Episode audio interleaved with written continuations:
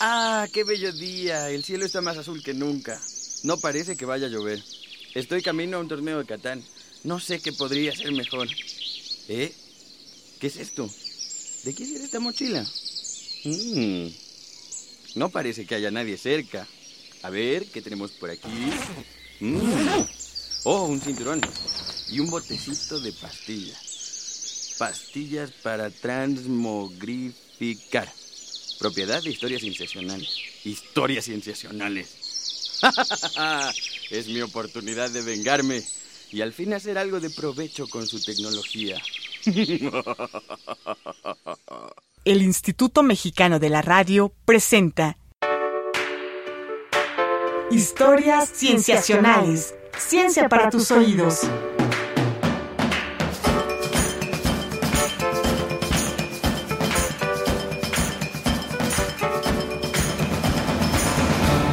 Bienvenidos a Historias Cienciacionales. Mi nombre es Víctor Hernández y en el episodio de hoy tendremos algunos datos curiosos sobre la sociedad.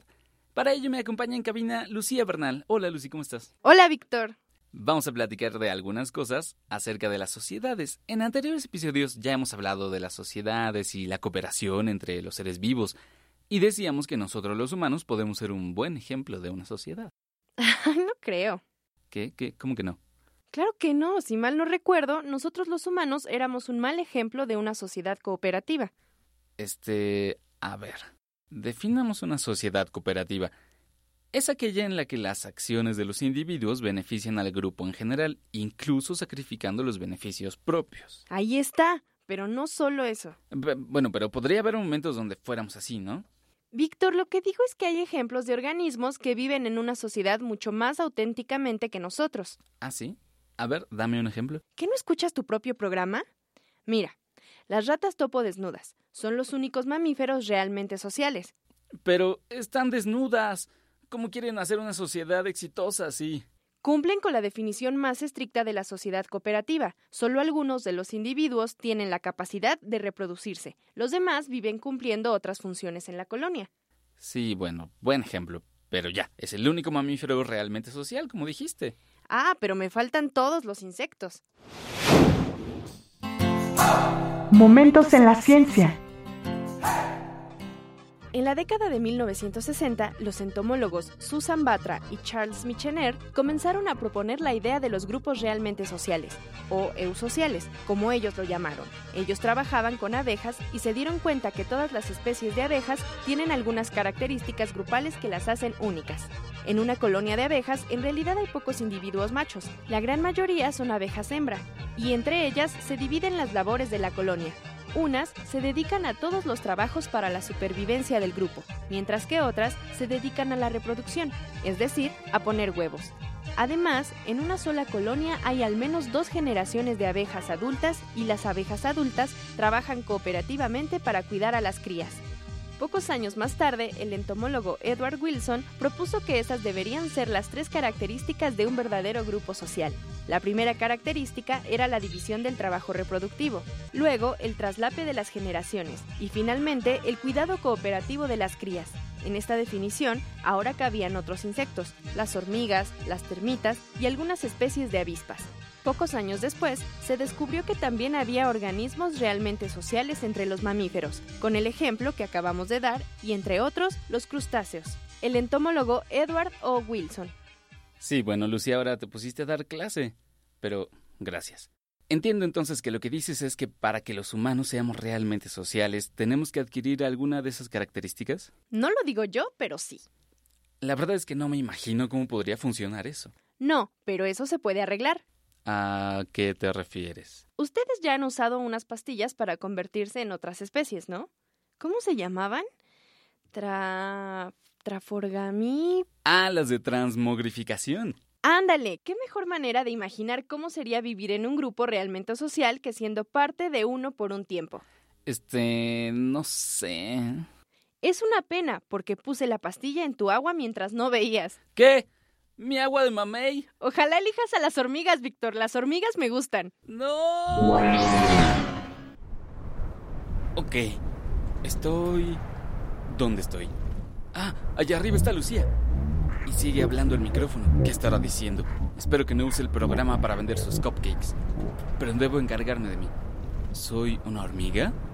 Ojalá tuviera un espejo. Vamos a ver. 1, 2, 3, 4, 5, 6. Sí, 6 patas. 1, 2, 3, 3 segmentos en el cuerpo y... uy, una cintura pequeña. Al fin. Y sin alas. Y mandíbulas poderosas. Parece que sí. Una hormiga. Víctor, ¿De qué? ¿Quién anda ahí? soy yo, Rafa. ¡Rafa! ¿También eres una hormiga? Esto es un giro inesperado. Alto, tú no estabas en cabina con nosotros. De hecho, y perdón que te lo diga así, pero ni siquiera te habíamos invitado. Yo sé, yo sé. Pero es que tuve que venir aquí porque me tomé una de sus pastillas de transgenerización. Transmogrificación. Lo que sea. La tomé y me convirtió en una hormiga. Y llevo todo el día tratando de llegar aquí para decirles y he estado gritando todo el tiempo, pero no me escuchan. Ya, Rafa, tranquilo, tranquilo. Ahora estamos juntos y vamos a salir de esta. Espera, ¿cómo es que tomaste una pastilla de transmogrificación? Em, piensa en una mentira, piensa en una mentira. Me las encontré en el parque. Uf. ¿Cómo? Sí, en una mochila abandonada. ¡Ah! No estaba abandonada. Era mi mochila y yo estaba ahí al lado jugando con una ardilla, Rafa. Con razón no las encontraba. Bueno, ya no podemos regresar el tiempo, ¿verdad? Solo nos queda mirar hacia adelante. Bien, en ese caso, salgamos de aquí. Páseme una pastilla. No las tengo conmigo. ¿Qué vamos a hacer? Tengo esto. Un cinturón, Rafa. Eres una hormiga. Tienes una de las cinturas más delgadas del reino animal. Un cinturón es una... Míralo bien. ¡Ah! Es el cinturón de teletransportación. Ah, era para eso. Yo pensé que solo te sacaba de un lugar y te llevaba a otro. Eh, eso es exactamente lo que significa... Olvídalo. Bueno, Bueno, Víctor, salgamos de aquí. Toma mi artejo. el tuyo. Bueno, mi mano. Fíjate cómo hago comillas con mis patas delanteras mientras digo mano. Ah, tu artejo, uno de los segmentos de tus patas. Equivalente a una mano, entiendo. Sí, listo. Y vámonos. Mm, ¿A dónde nos trajiste, Rafa? Solo pensé en traernos a otro lugar donde hay hormigas para ver si nos pueden ayudar. Eh, ¿En qué país pensaste? En Madagascar. Ahí hay cerca de 900 especies de hormigas. Ah, pues sí, estamos rodeados de hormigas. Espero que estés contento. Sí. No. Son gusanos. ¡Ay, somos gusanos! Mm, Parece que la combinación del cinturón y las pastillas nos convierten en las especies que visitamos. ¿Pero por qué gusanos? No, gusanos no, somos larvas de hormiga. Eh, Parecemos gusanos, pero son la forma infantil de las hormigas. Y esto debe ser una cámara de cuidado de las crías de un hormiguero. Ah, muy bien. Y todas parecen estar durmiendo. Creo que me uniré a ellas. No, no, Rafa, tenemos que buscar a hormigas adultas. Pues no se supone que los adultos cuidan a los pequeños de forma cooperativa. Lo dijiste hace rato. Ah, sí, tienes razón. En ese caso... Ay, no, Esperemos. Uh, parece que ya vienen. Este, ¿por qué todos parecen estar inquietos? ¿Ya nos van a dar de comer? Rafa, dijiste Madagascar, ¿verdad? Sí, porque... Eh, Estoy pensando, en Madagascar hay unas especies de hormigas que son conocidas como hormigas vampiro. ¿Piro? Sí. Eso no es bueno. ¿O sí? ¡Ah! ¡Rafa! ¡No dejes que te atrapen! Si te atrapan te van a morder y a chupar la sangre. ¡Las hormigas no tienen sangre! Ah, sí, digo, la hemolinfa. Igual la necesitan tanto como si fueran sangre. Estas hormigas le chupan la hemolinfa. Le chupan la hemolinfa a sus crías y se la llevan a su reina. Es uno de los comportamientos más sociales que hay. ¿Por qué? No entiendo esto. ¡Ya no quiero estar aquí! ¡Usa el cinturón! ¡Ya no tengo patas! A ver, me acerco a ti. Hazte para acá. Rápido, ahí viene. Vamos a un corte y regresamos. Tú escuchas historias cienciacionales. Ciencia para tus oídos. Ciencia para tus oídos.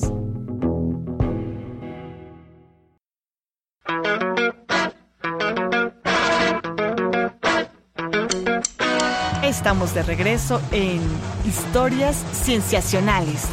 Ciencia para tus oídos. Ciencia para tus oídos. Bienvenidos de vuelta a Historias Cienciacionales. Mi nombre es Lucía Bernal y los saludo en nombre de Víctor Hernández, que hoy se siente como una hormiga. No, ya en serio, ¿dónde estará? ¿Qué hacemos, Marce? ¿Seguimos sin ellos o qué? Ah, ah, muy bien. Entonces cortamos. ¿Quieren ver mi revista de las hormigas más interesantes del mundo? ¡Víctor! Escapamos, ¿verdad? Escapamos, ¿verdad? No quiero que me chupen la hemolinfa. Todo va a estar bien, Rafa. Sí, escapamos. Mira, ahora estamos en una fila de hormigas. Ah, es verdad. Y yo estoy cargando algo. ¿Qué es esto? Probablemente es un pedazo de insecto muerto. No, insecto no, creo que es una araña. ¡Araña! Me encanta la araña. No, ¿qué estoy diciendo? No me gustan las arañas. ¿O sí? Como Rafa humano no me gustan las arañas para comer. Pero como Rafa hormiga, tal vez sí me gustan. No, claro, sí me gustan. ¡Ay, no! ¿Qué pasa? No me salgas con tus hoy no ahora.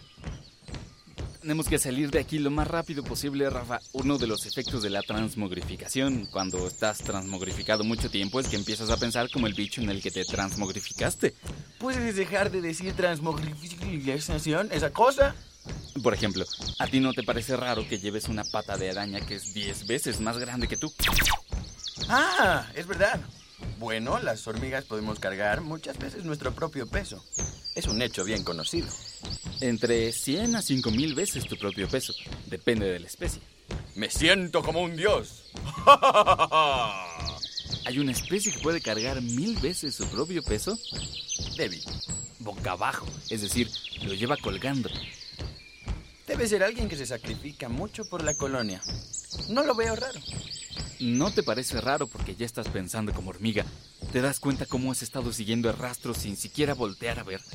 ¿Qué dices, Víctor? No hay necesidad de seguir ningún rastro en el suelo. Solo tenemos que seguir el olor de nuestras hermanas. Ajá, son las feromonas que las hormigas usamos, eh, usan para comunicarse.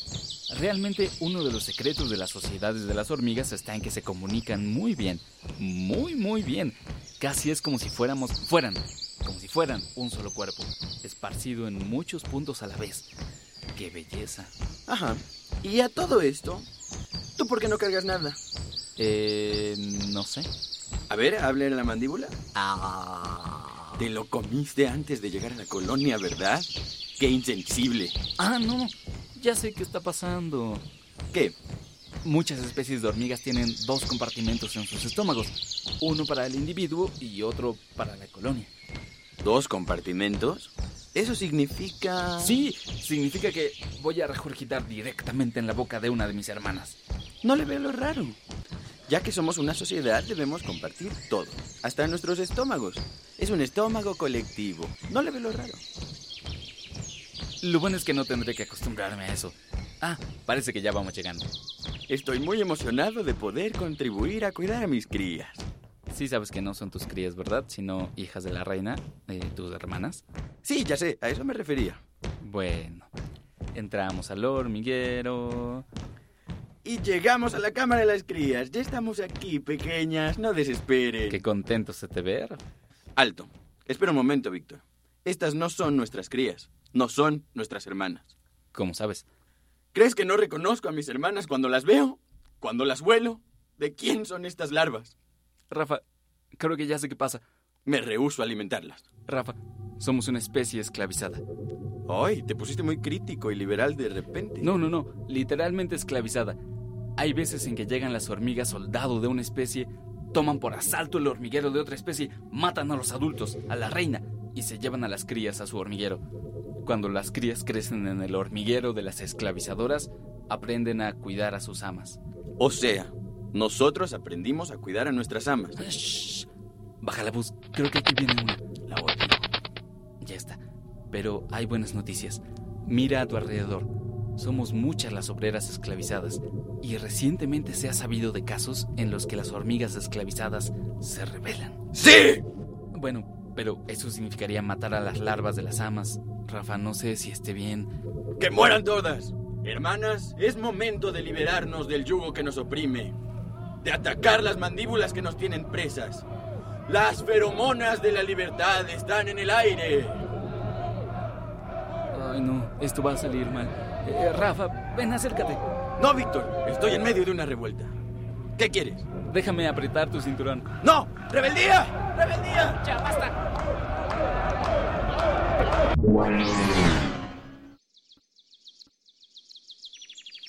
¡Qué bello día! El cielo está más azul que nunca. No parece que vaya a llover. Es un día perfecto para ir a ordeñar mi sáfido.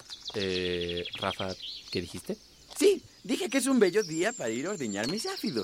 Parece que ya se te bajó el ánimo rebelde. Debe ser porque somos otra especie. Pero, ¿ordeñar áfidos? ¿A dónde vamos?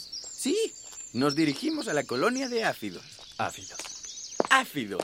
¿Podemos dejar de decir áfidos? Áfidos, ese grupo de insectos diminutos que son plaga de algunas plantas. Plaga para unos, rebaño para otros. Es que por más que trato, no puedo imaginar un áfido con ubres. ¡Ja! Estás muy equivocado, querida amiga Víctor. Los áfidos no tienen ubres. Más bien, tienen una proyección arriba de su ano, por donde excretan la cosa más rica que haya existido en el mundo. Dijiste. ah, ano? Se trata del rocío de miel, lo más rico del universo. ¿Y cómo es que lo sacamos? Ya estamos llegando, ya verás. ¡Ay, mira qué pequeños son! ¡Hola, áfido! Acércate a este. Este ya está listo. Ha estado alimentándose de la savia de la planta por un rato. Y ahora, pégale con tus antenas. Suavecito. Eh, ¿Así? Exacto, mira cómo sale la gota. ¡Ay, se ve buena! No, espera, no. ¿Por qué estoy diciendo eso? Pruébala. A ver. Mm, ¡Uy, Santa Reina! Bueno, ¿no? Y entonces nosotros somos hormigas que protegemos a los áfidos para que estos se puedan alimentar y luego nosotros les saquemos el rocío de miel. ¿Estás diciendo que los tenemos domesticados? Sí, con las feromonas también los tenemos controlados. Santa Reina. Y yo pensando que los humanos eran los únicos que lo hacían, eh, hacíamos. Pues no. Imagina que un humano tuviera una granja de hormigas, que tuviera a su vez una granja de áfidos, sería una metagranja. Ya, Víctor, cállate y chupa ese ácido. Sí, no, no, no, no, no, no, no, no. no. Rafa, tenemos que irnos. ¿A dónde? Rafa, estamos a punto de volvernos hormiga para siempre. Que nos guste tanto esta gota sal- que sale del trasero de un áfido es la prueba. Necesitamos salir de aquí. Préstame el cinturón o las pastillas. Ya no me importa. Mira, la verdad es que había pensado en robar toda esa tecnología que ustedes usan con fines tetos. Pero ahora que he probado la vida de hormiga, Ajá, lo sabía. Le vas a robar. mira, haz lo que quieras. Dame las pastillas. Gracias. Pero tú también vendrás conmigo. No te puedo dejar aquí. No, jamás. No te acerques. Puedo levantar mil veces mi peso. Yo también. Rafa, tómate esto. ¡No! ¡No! ¡No! ¡No! Ahí está. Víctor, estás aquí. Sí, regresamos. ¿Qué te parece, eh? Estás un poco sucio. ¿Y quién es este? Hola. Eh, Rafa, un amigo. Tuvimos oportunidad de conocer a las hormigas y la verdad es que... Les gustaron mucho. Quieren ser hormigas ahora. ¿Qué? Dilo.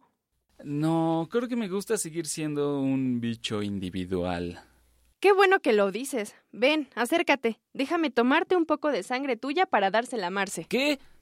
Ay, no es cierto, es broma. No se trata de sacrificarse tanto por el grupo, ¿o sí? Como sea. ¿Me disparas un café ahorita saliendo? Anda, por el grupo. Am, puede ser. ¿Y a mí también? Ah, bueno, solo si te pones esta corona de reina hormiga. Uy, doble ganancia. Creo que nunca entenderé a mis hermanos, los humanos.